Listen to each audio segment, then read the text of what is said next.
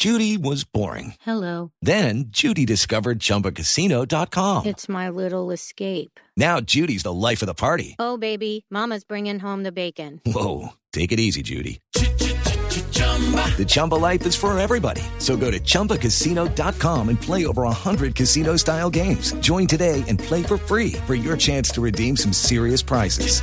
chumba ChumbaCasino.com. No purchase necessary. Void where prohibited by law. 18 plus terms and conditions apply. See website for details. Y hasta ahora estamos en comunicación con el doctor Walter Ante, el presidente de Orso Marzo. Eh, ¿Está bien pronunciado el apellido, doctor Walter? Sí, ¿Ante o Ante? No, ante. Ante. Sí, señor. Ah, bueno, perfecto. Muchas gracias. Eh, presidente, eh, sabemos que usted es el vocero de los directivos del fútbol profesional colombiano en el arreglo con el presidente de la División Mayor del Fútbol Profesional Colombiano después de la desaprobación de su gestión y las cartas que conocimos la semana pasada. A esta hora, ¿qué le puede informar como vocero eh, de la eh, situación con la presidencia de Divayor? Pues Javier, a usted y todos los oyentes de Blue Deportivo, muy buenas tardes. Muchas gracias por, eh, por dirigirme a su audiencia. Además, le comento, soy un fiel oyente del programa. Y bueno. respecto a eso, nosotros estamos en un proceso de negociación que lo comenzamos desde la semana pasada.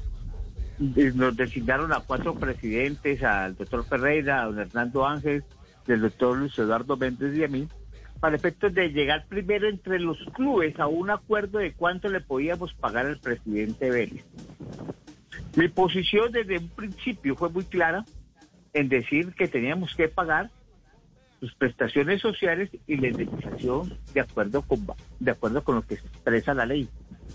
Desde ahí empezaron las diferencias con, otro- con el otro grupo, especialmente con don Hernando, que dijo que teníamos que darle mucho más plata de lo legal por su buena gestión y por todos esos aspectos, cosa que yo le dije, hombre, mira, aquí no, nosotros no podemos desbordarnos y comprometer una plata de 36 equipos, que no solamente es de los cuatro, ni, ni de Osomarzo, ni de, ni del Boca Junior, el Quindío, como tampoco es de, de, de, de Alianza Petrolera o del Santa Fe o cualquier otro de los equipos, sino que es de los 36 equipos, y que teníamos que ser muy responsables de acuerdo con lo que nosotros íbamos a dar. Pues no nos pusimos de acuerdo entre nosotros en esa cifra. Eh, el presidente Ferreira le expresó nuestra posición que, que nosotros posteriormente nos reunimos y llegamos a un consenso, varios presidentes, casi alrededor, alrededor de 20 presidentes que si no, si no nos pudimos reunir, nos comunicamos con ellos y llegamos a darle, a proponerle una cifra, cosa que dijo el presidente que no, eh, por intermedio del señor Ferreira, del doctor Ferreira, que no lo aceptaba y que además él ponía unas cifras que totalmente desbordadas a las pretensiones que nosotros o a lo que le estábamos nosotros ofreciendo al presidente Vélez. Es decir, a esta, a esta hora no hay ningún arreglo con el presidente Vélez. A esta hora no hay ningún tipo de arreglo con el presidente Vélez.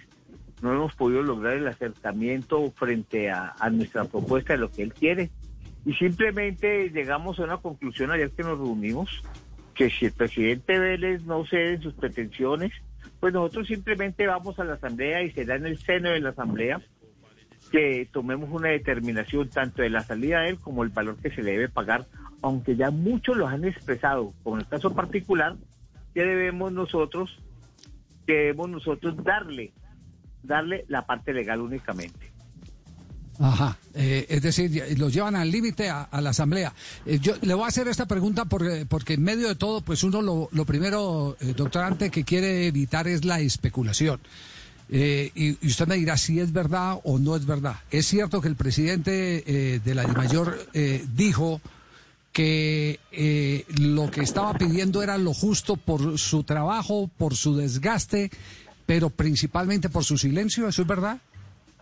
Pues por el silencio nunca lo dijo de esa manera, nos lo, nos lo comunicó por intermedio del presidente Ferreira que dijo que si no le pagamos, ya que el reconocimiento que él pedía por haberle dañado su buen nombre.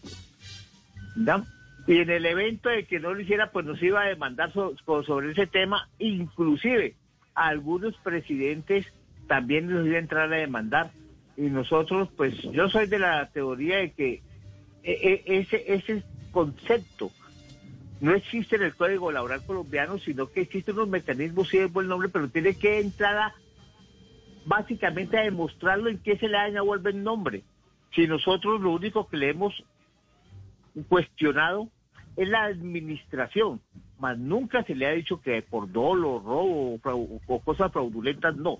Simplemente ha habido una mala administración, ha sido desatinado en, mucho, en muchas cosas que hacíamos claras en la televisión, en, en el contrato de la televisión internacional, en el contrato del protocolo que se iba a hacer con las empresas canadienses, en el manejo del protocolo como tal, tanto que la plata se iba a sacar de la de, de la- del bar, que finalmente el bar se iba a financiar con la televisión internacional, vemos que todo eso finalmente, más otra violación a los estatutos que se ha generado, no ha sido una administración acorde a lo que realmente queremos en la administración, con otro agravante.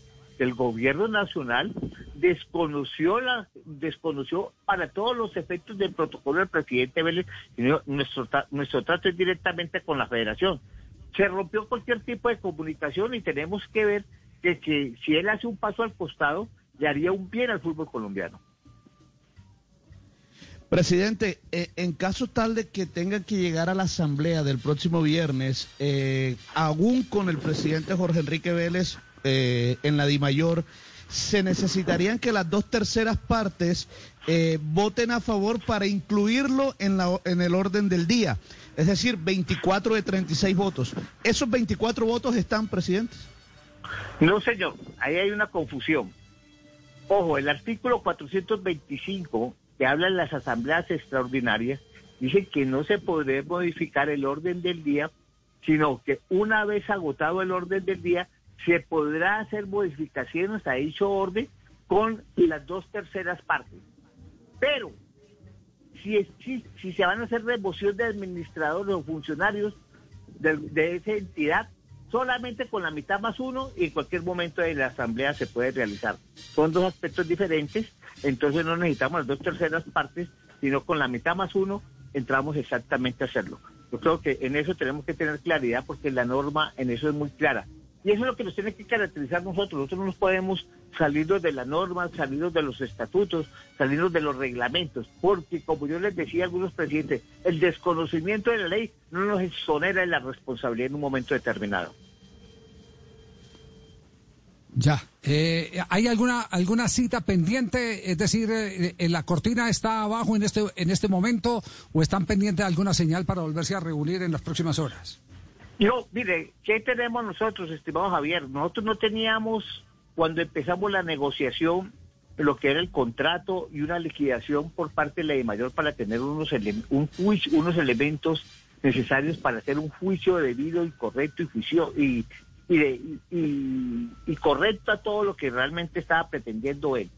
Ya nosotros, ya nos llegó toda esa información, ya la tenemos a la mano, ya sabemos cuál, qué, cuáles son la parte prestacional que se le que se le debe liquidar, cuál sería la indemnización desde el punto de vista legal. Tenemos los dos escenarios, desde el punto de vista legal, pues se liquidaría hoy, desde el punto de vista de las pretensiones del presidente Vélez, la estamos comparando, ahora estamos haciendo un análisis del contrato de trabajo, que es un contrato a término indefinido, para determinar dos aspectos. Es única y exclusivamente la Asamblea, que hace el nombramiento y a su vez la remoción en un momento determinado. Ya, do- doctor Ante, una, una, una pregunta final. ¿El, el contrato de él tiene, eh, como el de los grandes ejecutivos, para caída de oros? Es decir, que cuando lo van a echar eh, se quedan con la mitad de la empresa, ¿no? no, no, es un contrato normal de trabajo, realmente Sí. es un contrato normal de trabajo como cual lo, lo tiene cualquier trabajador con un salario Sí. muy representativo y ya lo único que tenemos es que ver, entrar a determinar y evaluar esa parte legal, de los cuales ya muchos presidentes lo han expresado de una manera pública a través de Twitter o a través de, de algunas entrevistas que han tenido, que nos vamos a basar única y estrictamente ya en lo legal en el evento y no llegar a un acuerdo. Bueno, muy bien. Doctorante, muchas gracias eh, por eh, su amabilidad, por regalarnos estos minutos y hacernos la precisión de cómo está en este instante la situación del fútbol profesional colombiano. Un abrazo. No, pues, igualmente para usted, Javier, y todos, toda su mesa de trabajo y a los oyentes de Blue Radio, que es un excelente y agradable programa. Síganos escuchando eso. Muy amable. Siga ahí. Y si lo llaman y le preguntan que qué emisora diga Blog Deportivo Blue Radio.